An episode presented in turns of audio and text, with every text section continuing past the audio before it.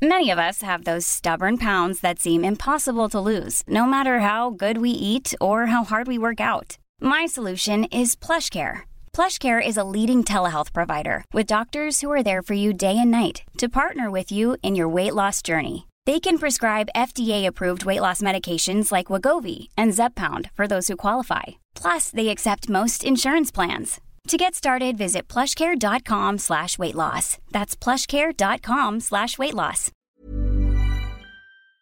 This podcast is for entertainment purposes only and does not contain or replace your own financial, tax, legal, or financial product advice.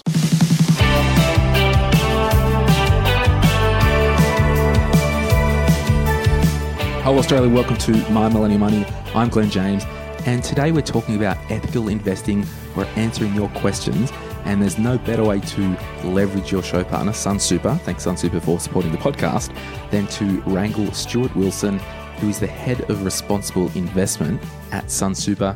G'day, Stuart. How are you? Good to be here. Thanks very much. Thanks for coming into the studio. We were going to Zoomaroo this, but we didn't have to because you're here. I live close by. You live Yeah. close by. Random, right? So I just want to kind of position who you are. And I was stalking your LinkedIn just before you arrived, so you'll probably get a notification.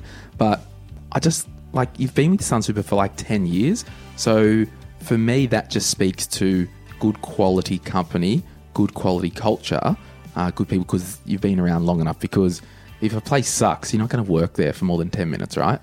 Yeah, that's right. And you don't have to comment on that. no, no, you're, you're absolutely right. The uh, the tenure of the investment team is a is a classic indicator of how good the firm is. Uh, you get a lot of people who can come and go, so being able to find and keep the right people is a massively important part of the investment industry. And absolutely. So, just as a side takeaway tip, if you are watching on YouTube, hello, g'day, what up? When you're researching your investments, look at the key personnel and look how long they've been there. Absolutely. Because, you know, research houses, they will change ratings of investment funds if a key person leaves the team. Yes, indeed. So- that's happened. It's not your first rodeo in the world of shares, investing, and all that. You used to be the CEO of the Australian Shareholders Association, so you know a thing or three about shares. Yeah, I do. Uh, that was uh, my bread and butter. Uh, it was a small sort of non-government agency, a small sort of uh, ratbag group of uh, of retirees and other shareholders, and the main aim of the organisation was to try and lift the rights of uh, retail shareholders uh, compared to big institutions. Yeah. So there we have it. We've got a heap of questions from the M3 community. And then I'll ask you some questions about the Sun Super socially conscious investment option as well, if you don't mind. Now, Diane asks, what is the definition of ethical investing? For example, what is in and what is out? Does it take into consideration human rights issues as well? Yeah, uh, it's a good first question. Probably the the toughest one you'll get as well, because to anyone, uh, what is ethical is very, very subjective. Uh, what can be ethical to you can be completely unethical to me, uh, and vice versa. So it is really a set of principles that you live by. And for investors, we have to really take the pulse of the community uh, to find out what they think should be in and should be out and build a, a, a set of investments around that. So, the typical things that are usually out uh, relate to tobacco, armaments, fossil fuels, even things like alcohol and live export companies. Um, there's, you know, the list goes on. Gambling? All the fun stuff, gambling and casinos is usually out. Yeah, typically adult entertainment is out as well. Yeah. That's such a diplomatic way to say porn, isn't it? It is. it is. You can tell I don't work for a corporate. what up, Sun Super? Uh, and and so all the stuff that you're talking about there, and it's a actually genuine question for me. It's it's the word kind of screening. Is screening used, that word screening, used just in ethical stuff or in the broader share world? Yeah, you can you can screen for all sorts of things. Um, you know, once you get into the investment world, there are things like factors, value, and growth, and you can screen for those sorts of things. Usually, the divestment movement is something that is kind of unique to responsible investing, but they basically mean the same thing: staying out of these sorts of companies. I think your second part of the question was around human rights and is that included? Uh, and yes, that is. Uh, you know, that's uh, an important part. It's not just what's not included, but also what you go for. Um, so we need to take into account by law things like modern slavery, but we also choose to take into account things like safety and, and other aspects which are fundamental human rights. Yeah, and I will pause there and say that this podcast does highlight and profile uh, a charity called A21, which is actually out there uh, trying to abolish human slavery and sex trafficking. So I think it's a very important concern. And, you know, if you look at the data, in terms of world history, it is the peak time for human slavery and people trafficking. It's just wild. Yeah, it's it's a massive problem. It's endemic globally. Um, it's impossible to put your hand on your heart and say we don't have any within the supply chains of the companies we invest in. Uh, and you know, quite frankly, even even sort of human trafficking is a massively difficult issue. We own a whole bunch of airports everywhere, uh, and so we have to be very vigilant that the operators of those airports train their staff to see what the signposts are and to be able to identify and pass on the details of people they suspect of human trafficking. Yeah, it's it's tough as well, isn't it? Because the whole airport scenario, it comes to mind. I forget the exact bank it was. I think last year they had a lot of money laundering through their ATMs, and they were complicit because they kind of knew it was happening and turned a blind eye. So I guess if you're investing in an airport, sure, you don't know everything that's going on, but if there's rumors that there's trafficking happening through that airport, you're obviously complicit if you allow money to still be invested there. Yeah, so we start with, you know, should you have known about this occurring? And if you haven't, then it's simply not good enough. And we start to take action. We take more of an interest. And being an owner of a company, you do have some responsibilities to give feedback to the boards of these companies that they need to lift their game. Yeah, and following on from that, there's a question here from Jack. Why did they set the exclusion criteria for investing in a company at 5% instead of zero regarding its exposure to the definition of unethical activity? So, just while you're thinking about that question, it could be an example. Well, we know that airport uh, hires a baggage handling company that's a third party. By the way, they had some dodgy staff.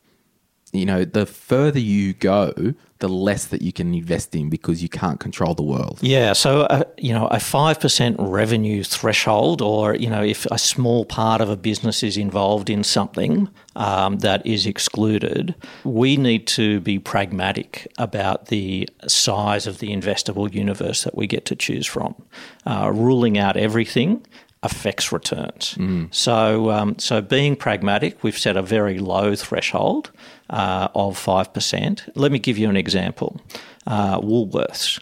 They sell butane little tanks for camping stoves. Uh, butane is a fossil fuel. Uh, it's well below uh, five percent of their revenue. But if it was a 0% revenue, then supermarkets would be excluded from the portfolio because of that. So it's, it's really to get around any unintended consequences mm. of having to exclude something that really it's not their core business. Do you know off the top of your head, and you probably, well, I won't put words in your mouth, but Woolworths were unwinding their poker machine um, ownership, weren't they? They were. Uh, it's on hold at the moment, but it's something that, yeah, we uh, we are fortunate enough to be a large enough investor in the likes of Woolworths and others. Uh, we own 1% of Woolworths shares. And uh, so we get a seat at the table. We talk to the chairman regularly. Great. And uh, we were pressing them to separate their pokey business uh, from their, their alcohol sales, which is where, where the link was. Oh, is it really? Yeah. So. Um, Uh, they did come around to find a way to be able to do it. Uh, that's been put on hold because of COVID, but uh, we expect them to divest, and we think it was a good decision. Yeah, yeah. There was a question from the Sun Super Instagram page because we put up a post to say that you were coming on. And if I can just say, thank you for not wearing a suit and tie today. I was thinking, No oh, when he comes, if he's got a suit and tie, or how do I say ditch the tie? but um, thank you so much. And uh, so on investing, uh, someone said, how can you tell if an ETF invests sustainably? And if I can get you to start by just explaining what an ETF is for those who might not know. Sure. So an ETF, uh, you know, it's one of those things. Investment people always love jargon because it, you know, makes it sound like it's uh, more complex than it ought to be. An ETF is an extra- exchange traded fund. It's a group of shares that is um, pulled together, and then you can buy and sell it on on the stock exchange. Usually, an ETF that is sustainable has some sort of labeling on it. And I'm as much of a cynic as anyone else, but usually if they've got that symbol on there, there is something about it being sustainable. Now, it could be socially conscious, it could be sustainable, it could be around values, it could be called something around impact. Uh, they seem to be the buzzwords at the moment. But almost invariably, in the ETFs that I've seen by the major providers, seem to have their hand on their heart and are fairly true to label. This little episode that we're doing now couldn't run more smoothly because that just leads into Ruby's question.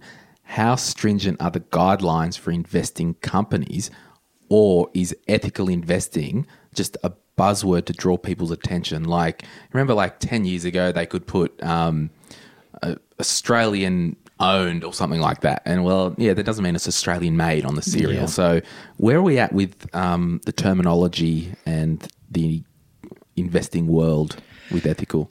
Yeah, it's come a long way. It used to be a whole bunch of greenwashing uh, where you would really see a very small part of the portfolio being invested responsibly.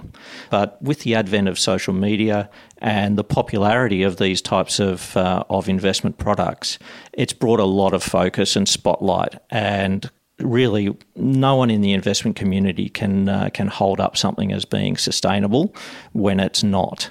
At the same time, though, there are definitional problems.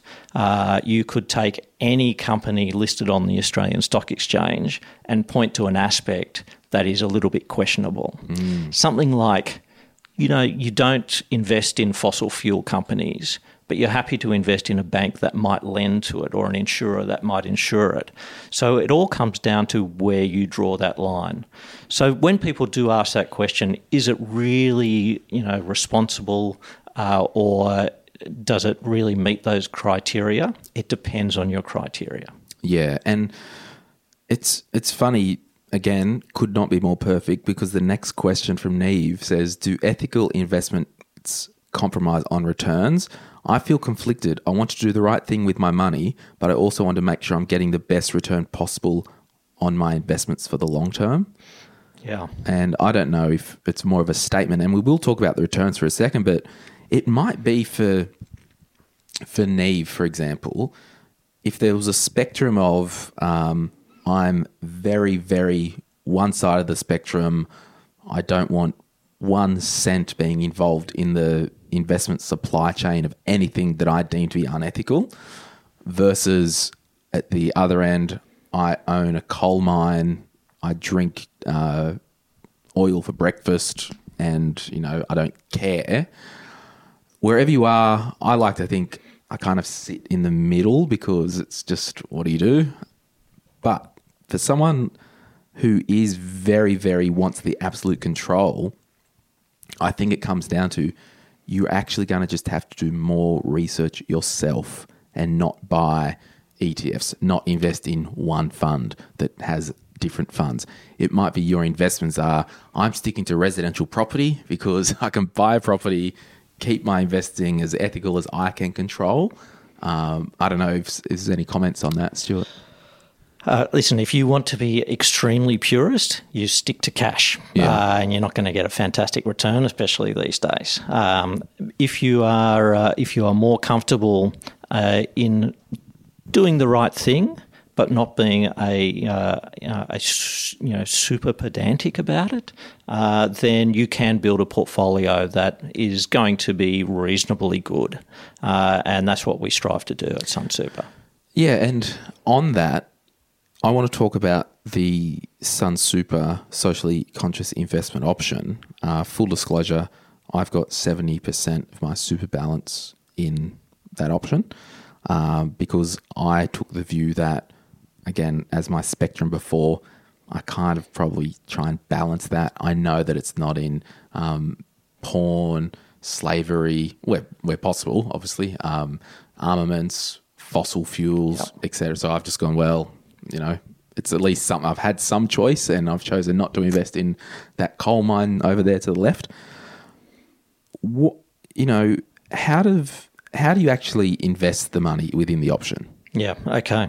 Well, Let's I, open the hood. I am the portfolio manager for that uh, that option. Uh, that's part of my responsibilities, and uh, safe to say, I have 100% of my superannuation sitting in that option as well. Great. Uh, so, um, so the idea is that we use the uh, power of Sun Super's investment team. They are quite literally the smartest people I've ever worked with um, to put the portfolio together uh, and to work out which assets we should be putting in there.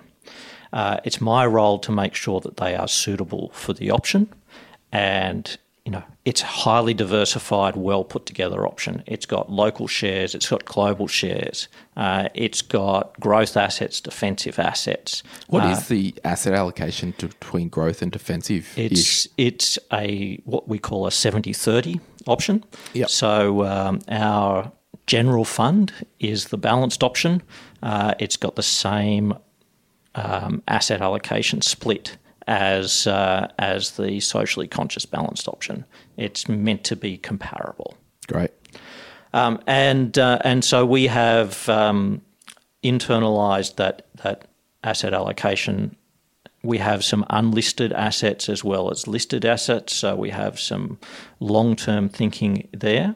Um, we've got green property. We've got green bonds. Uh, we've got responsible equities. So, so what does green property mean? So let me give you an example of green property. We own an eco-tourist site on Rottnest Island in WA. It's a fantastic uh, little business. It has had to uh, meet very, very stringent uh, environmental guidelines. It had to fix up the um, the sand dunes. All of the tents that it has there, uh, you know, there's kind of a glamping kind of scene. They're all uh, natural and recycled woods and canvas. There's water treatment plants there. Everything that goes onto the island has to be taken off the island. You know, it's it's very environmentally friendly uh, with a very small footprint. That's the sort of thing that we invest in. Yeah, yeah, okay. This whole issue on liquidity in super, have you had much impact on your portfolio that you manage?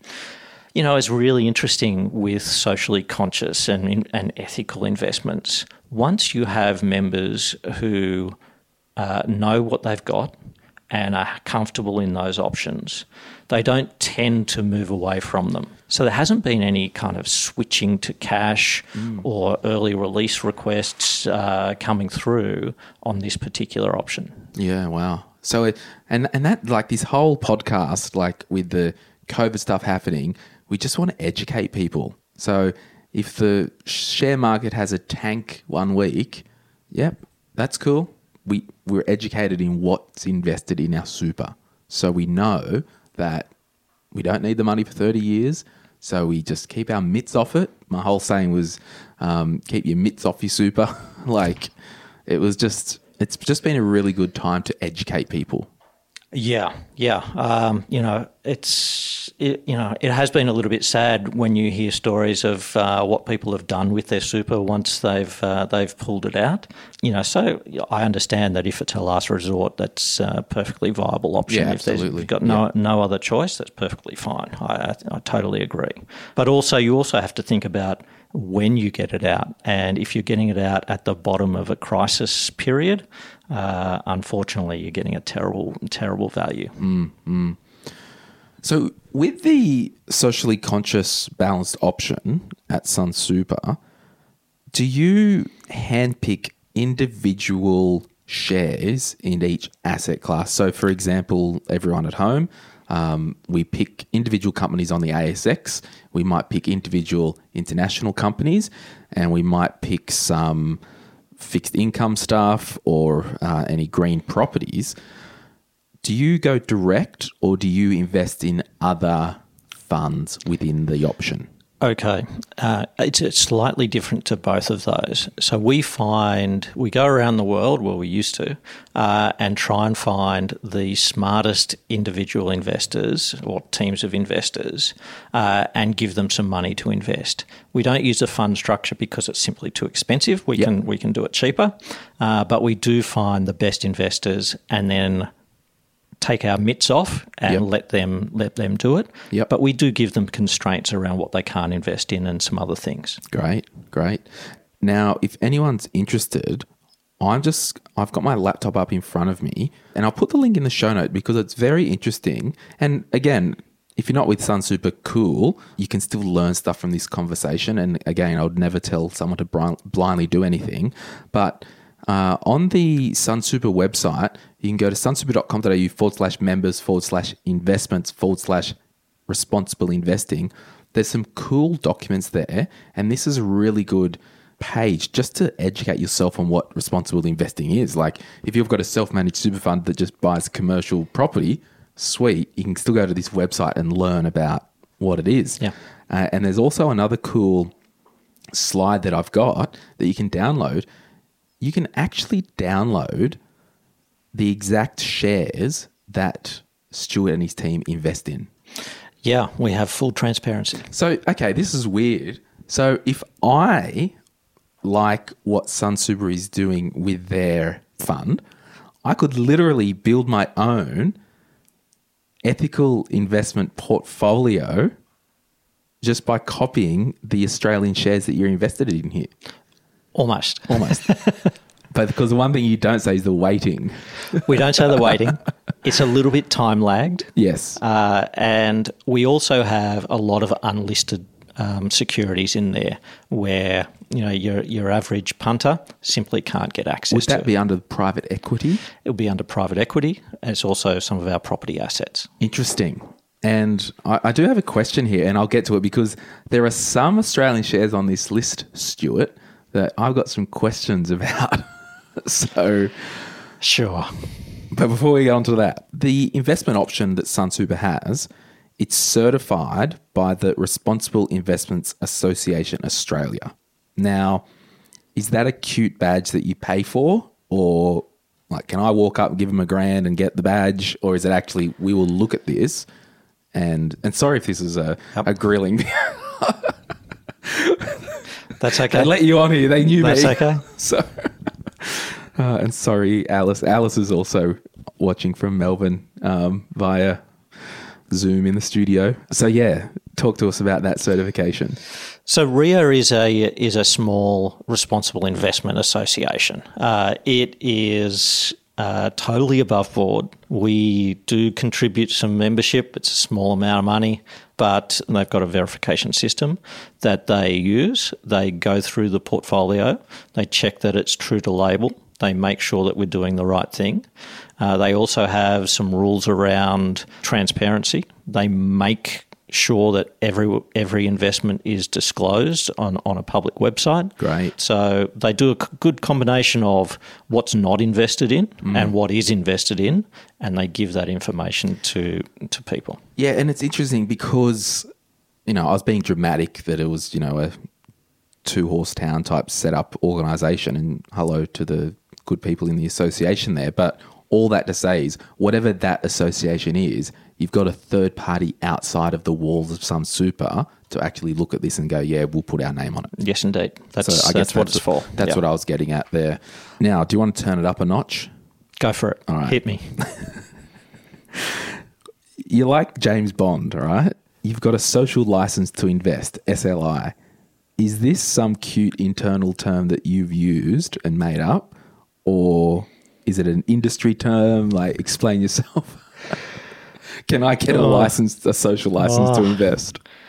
You know, this this is a term that I actually coined myself. So there you go. It's it's it's not something that is an industry term, but it is really a reflection of what companies have, which is a social license to operate. Sure. Um, whereby if they're doing the wrong thing, consumers will move away and they won't have a business anymore. So it's kind of like a contract with the investors that we we service, which means that there are you know hundreds of social issues that are out there.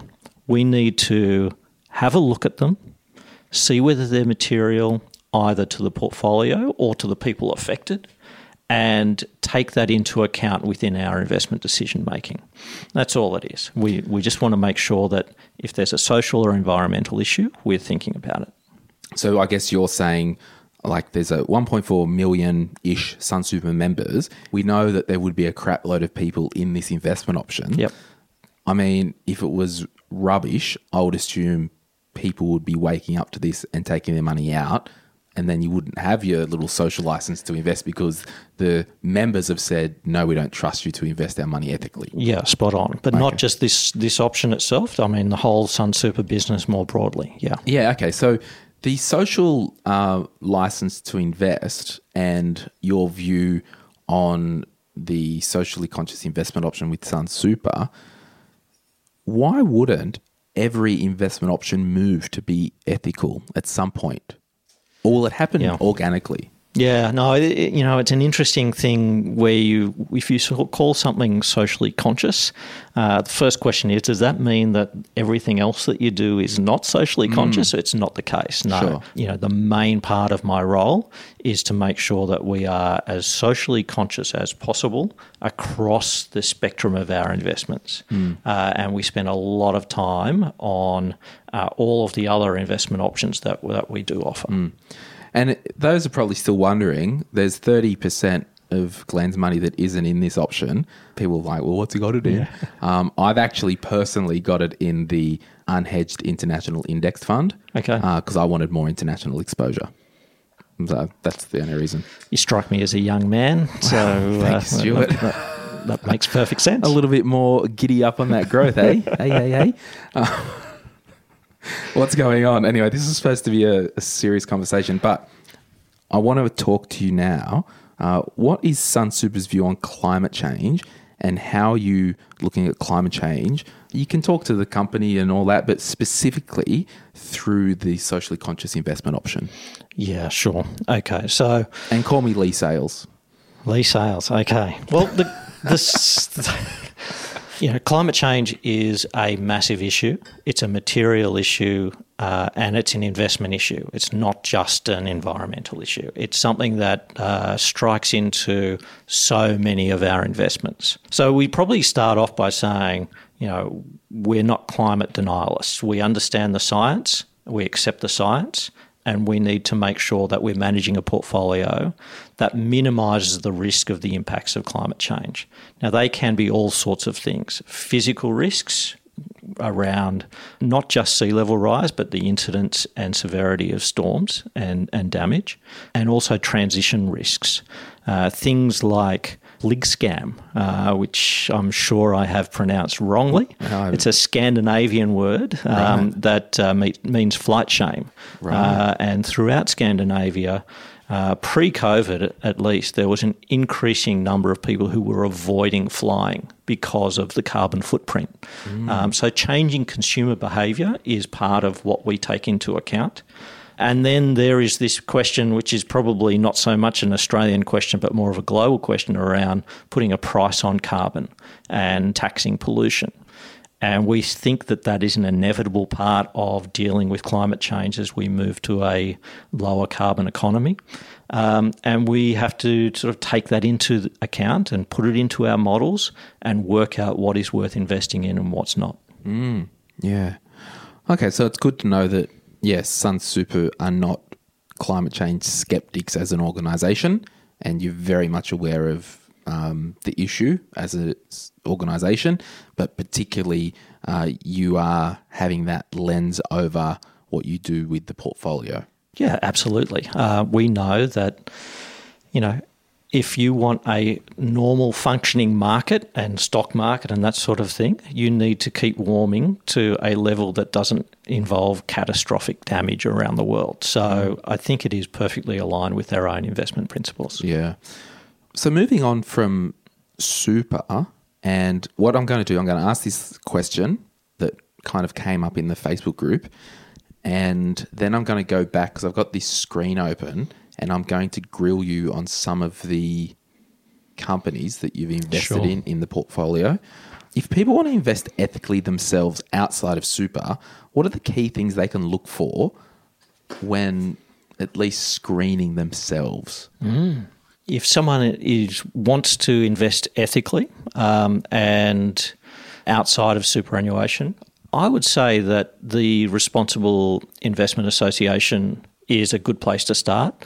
They don't just do you know certifications of our products; they also have a lot of education sitting on that site. Can the average punter out there join as a member, an individual member? Do we yeah, know? yeah, you can. Wow. Um, there's no real need. A Yeah, lot sure. of what they do in, in the education space is completely free. Great. Uh, and there's a section, I think, in their website called Responsible Returns. It's a great place to start. And maybe I should get someone from the association on and just have a chat as well. Yeah, they're great people. Yeah. You really should. Yeah. Yeah. totally. And I think I would probably say if you are interested in investing ethically, I think before you even look at any shares or any products, I think you need to actually write down your own screening strategy. Like, what do you stand for and what are you okay, okay with? Because if you're clear on yourself, you could actually do your own matrix. You could list all the key things and then you could look at different companies or different options and use your own matrix. It's like, well, I actually I'm a vegan and I really value this. Okay, so one of the things for me is what the treatment of animals is like. Where for somebody else, it might not be a bigger concern. They might believe that we need to be reducing our carbon footprint or something like that. And you can tell I'm venturing in way beyond the scope of what I'm qualified for. But I think just getting that knowledge of what you stand for. Yeah, yeah, I would, I would definitely say that you, you need to understand what you stand for, uh, and quite often having your own set of beliefs and ethical statements is really useful because, you know, some of the products that you will see out there in responsible investment land. Uh, tend to take almost a religious approach because that was the first um, first ethical investments was uh, you know some of the religions are putting together portfolios that meet their own you know religious beliefs. So having your own beliefs together is Yeah. a useful thing to do. So I guess when you're out there as well, you're making sure ignoring the dogma that's coming from other companies. Just worry about what you believe in and what they invest in, and forget the stuff. Yeah. I can think the other thing you need to be aware of is that if you're investing for returns, you do need to have a broad investable universe. If you limit your investments to two or three undiversified stocks in the same industry, um, you're going to get much different return experience to that of you know the broader index. Yeah, totally. Now, on returns, I'm just having a look on the Sunsuper website and the returns, and this is great. Like, kudos to Sun Super, right? Just on this. You know, at the time of recording this right now, it is the 3rd of June 2020. I'm like, all right, I'll jump on the website. Got it in front of me. They've got returns as at the 31st of May. So pretty current. Yeah, people are interested in returns these days. Yeah. Yes, yes. Now, my pet hate is when you see articles on the news and they're like, oh, this is the best super fund or this is the best investment. It did 19% in the last 12 months. That's cute, but we're not investing for 12 months. So I think we need to look back and go, okay, what did the bastard do over seven years? What did it do over 10 years? Because that's when it actually matters. Yep. Um, so if I'm having a look here, over the last 10 years to the 31st of May, the Socially Conscious Balance Fund, and again, everybody listening and watching, returns aren't everything, they're just part of it. 6.94%. Pretty good when it factors in the COVID crap that the markets have been through. Yeah, yeah. It, I think it's a good return. Um, I, Seven uh, years is 6.47. Yes, I mean all of these returns. You can you can pick a pick a period. Um, you can go back further and make sure it, it takes into account the global financial crisis, or you could sort of look more recently just to see how the uh, the options performed through the COVID price process. So, Um, you know, there's always that carve out, right? Uh, previous returns are not not indicative of future returns. Absolutely. Um, but you know, I as a portfolio manager, I'm very comfortable with the way the socially conscious balance fund is set up. And everybody, how's this? Is the balanced option at Sun Super, that's the 70, yeah, 70 Yeah. 30. I mean, over the last year, it basically did 0.02%. So that's obviously counting for COVID. And that speaks to, you know, six, seven, eight weeks ago when the shat hit the fan with COVID, everyone was like, oh, I've lost money. Well, if you open this now and you didn't do anything, you didn't lose a cent, basically.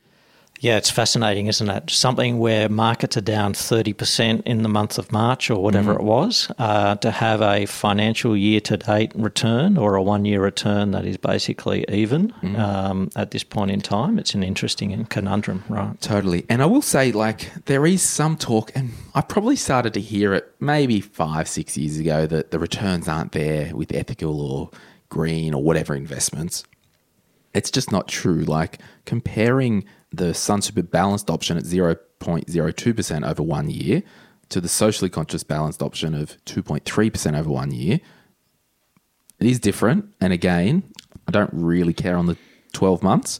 But even looking over the balanced option of 10 years, 7.66 versus 6.94. So again, there might be a small return cost.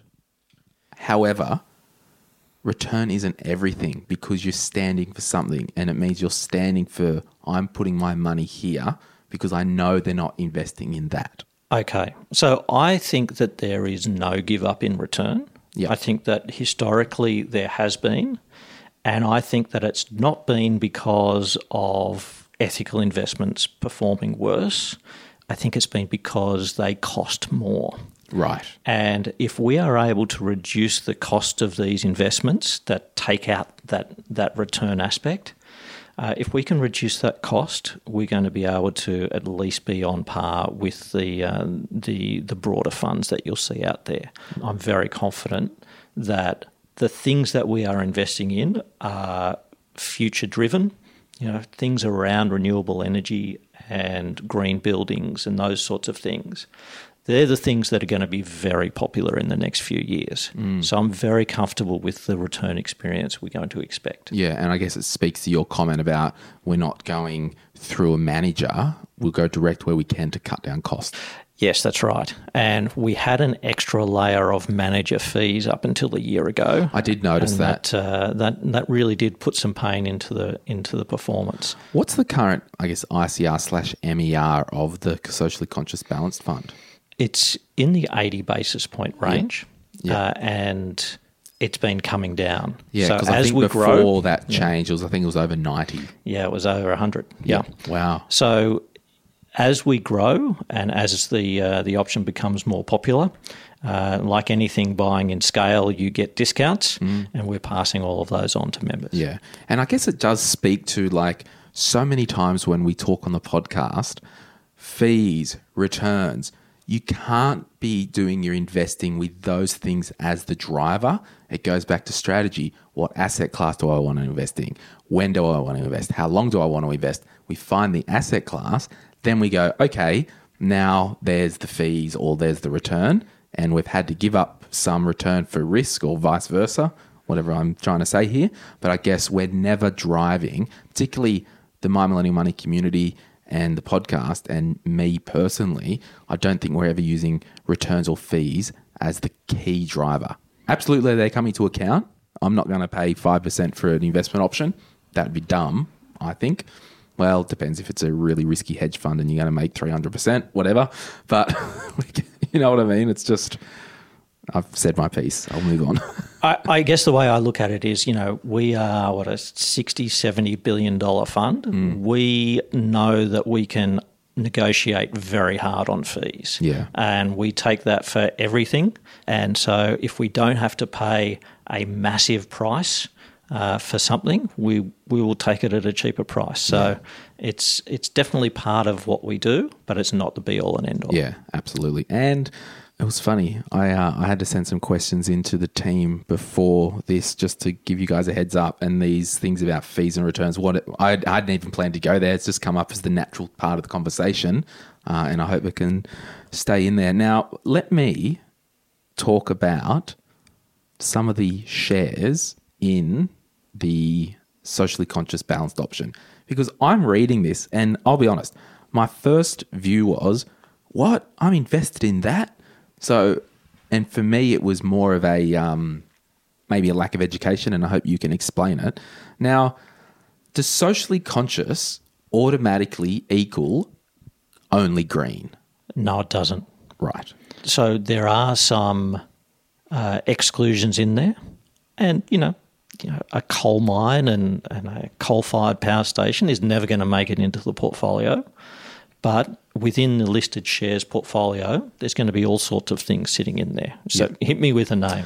Okay. Fortescue Metals. They're a freaking mining company. They are a mining company. Why Yep. is it in my socially conscious balanced option? So they're an iron ore miner. Right. Um, they produce the thing that makes steel, and you only build bridges out of steel and large buildings out of steel. So it's a necessary part of driving an economy uh, and driving progress. And developing countries use it um, massively. It does use uh, metallurgical coal in order to make this steel, and that is a problem, but there are no alternatives that are out there. Uh, we know that there is an organisation called Responsible Steel that is trying to find a solution to blast furnaces, so there's something different. It's a very difficult thing to uh, to do at scale. So it's one of those things. Yes, it's an extractive industry. We know that they uh, dig things out of the ground. Uh, we know that they have reclamation processes to restore the land afterwards. And it's perhaps a, a neutral company, perhaps.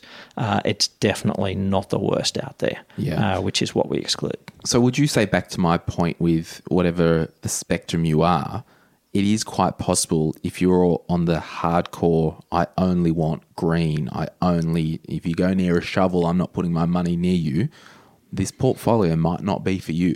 And that's okay. Yeah. Because we always can't be all things to all people. But what we know is this portfolio, we're very clear on what we won't invest in. Yeah, absolutely. Um, you can, uh, you know, if if someone is uh, is partic- has particular needs, this may not be for them. I dare say there are not many companies on the Australian Stock Exchange that may be investable for some people. Right, right.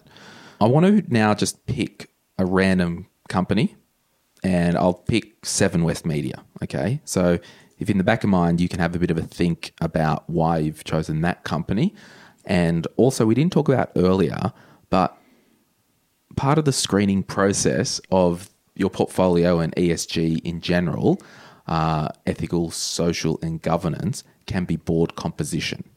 So if you can talk to Seven West Media, why they're in there, and also uh, some examples of diversity at board level in some of the companies that you're invested in. Yeah. Okay. All right. Within our list of exclusions, there are some very hard lines. Media companies are not excluded from from the um, from the portfolio, but invariably, you look at any of these companies, and some are going to have some warts on there. Right. The good news is that you can remove warts, and we have an extensive engagement process uh, whereby we can head into the company, talk to the chairman, affect change. Some are more difficult than others, particularly if you've got a big shareholder uh, who's also the chairman and the CEO. You know, those sorts of companies are, are more difficult. But again, we're trying not to let the perfect be the enemy of the good here. Definitely. The big four in there Yes. in terms of El Banco. Yep, the banks the banks are. Um, you know, huge question marks around their performance in a lot of areas. Uh, like it or not, they're a symptom of the economy, and if we want to invest in a uh, an economy that's growing, there are going to be banks in there. Yeah. Again, we spend a lot of time engaging uh, with the banks. There are some things that they do quite well, and some things that they uh, need to improve. Yeah. With, um, I'm just looking at international equities, Ralph Lauren Corp. Yeah. Okay. You obviously go, well, you're not manufacturing clothes in sweatshops in Bangladesh. Like they've got a good rating. Like how deep are you going with clothing? So fashion's, uh, you know, fashion comes down to, and particularly fast fashion comes down to the modern slavery question. Great. The good news is that many of these companies, including Ralph Lauren, do a modern slavery statement. It um, it talks about you know how they respect, protect, and remedy. Most importantly, anything that they they see that comes through. They're auditing their supply chain all the time, and um, you know, I don't want to be an apologist for, for companies because invariably they're going to do something wrong at some point. Uh, but overall, uh, we're reasonably comfortable with having that in the portfolio. Great, great.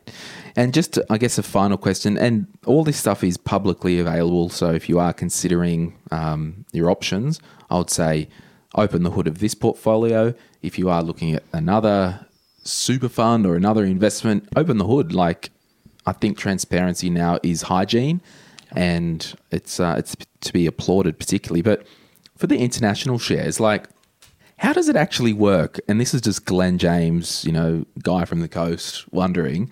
So if you rock up and say, we want to put, uh, I'm just looking at an international company here, Apple. So your portfolio has Apple shares in America.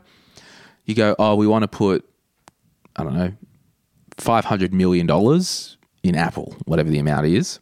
How do you do that? Do you does SunSuper have a trading account with an online stockbroker?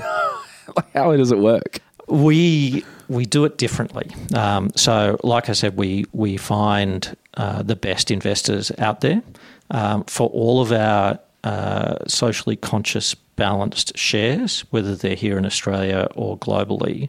We use Hermes. Right. uh, a very highly regarded um, responsible investment house out of London, uh, and they do all of that. So we give them. So they're your clearinghouse. we give them the money. Yep.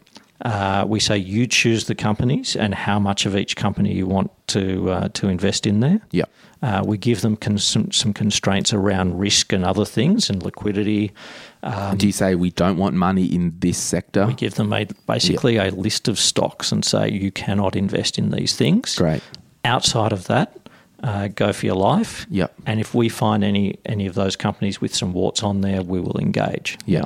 And I guess that speaks to the way that, you know, at the top of most episodes, I'll do a SunSuper shout out. Sometimes I say sun super use internal and external management just to get that mix right. So, yeah, you've got an internal team that might be the gatekeeper between the external fundies or companies. Yep. So, yeah, I think I think that's just that's cool. Yeah, it's one of those things, you know, it's a very male dominated industry. Mm. Everyone is overconfident. You talk to anyone, they're thinking, oh, I'm a wonderful investor, you know, that sort of thing. We don't necessarily buy that. And we certainly don't buy the fact that we think we can do it better than everyone else. Finding uh, professionals that are like minded, have that responsible mindset, and are very, very good at what they do and have great track records. Um, we think that they're, if they can explain their process really well and we understand it and we like it, uh, why not use them? Yeah. Some of your competitors in the super space, uh, and we don't need to name names because there's could be a million of them. Do you have a differentiation factor in the portfolio that you manage? Within our portfolio, our ability to manage unlisted assets, I think, is our real secret sauce.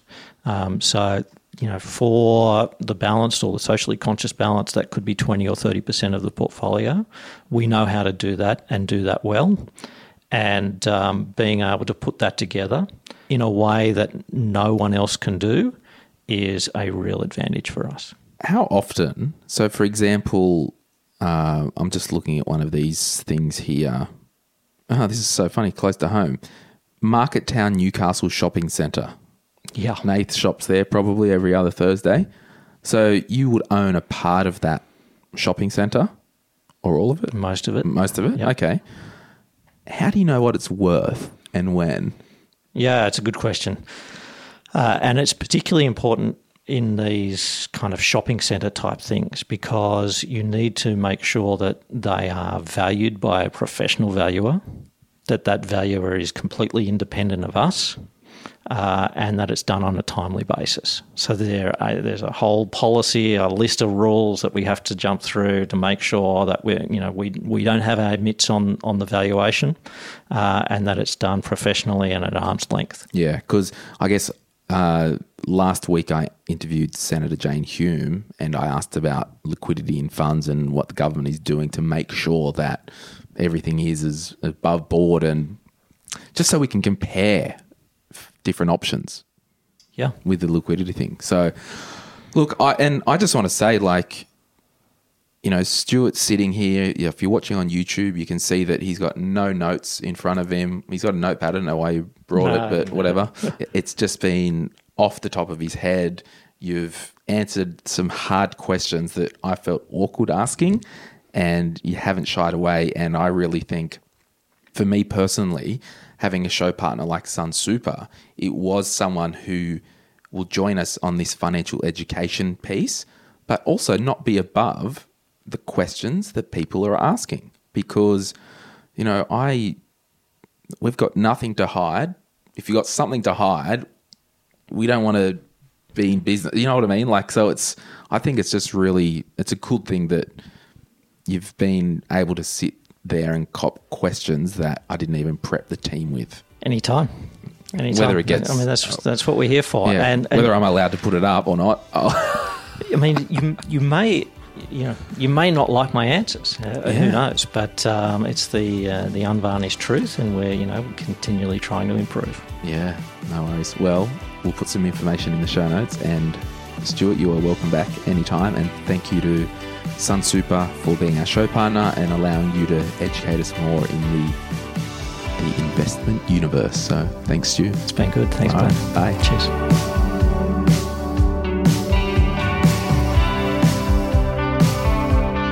If you're after personal financial advice, this podcast is not for you. But if you do want a financial advisor or mortgage broker to talk with about your own personal situation, head over to sortyourmoneyout.com, click Get Help, and we'll put you in touch with one of our trusted professionals. This podcast supports A21, a charity focused on abolishing slavery and human trafficking all over the world. Check out a21.org.au for more info. If you want some other giving options or if you are unsure about which charity you can support, head to thelifeyoucansave.org.au. If you're looking for a super fund that puts its members' interests above all else, choose a super performer, Sun Super.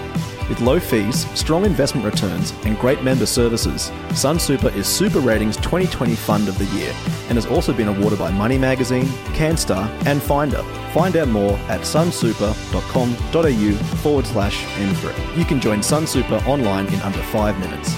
Thanks to Jess Knaus, producer, Nathan Robertson, editor, and me, Asher. Anyway, make sure you're connected via Instagram and our free Facebook group. We also film most of our content now, so check out My Millennial Money on YouTube.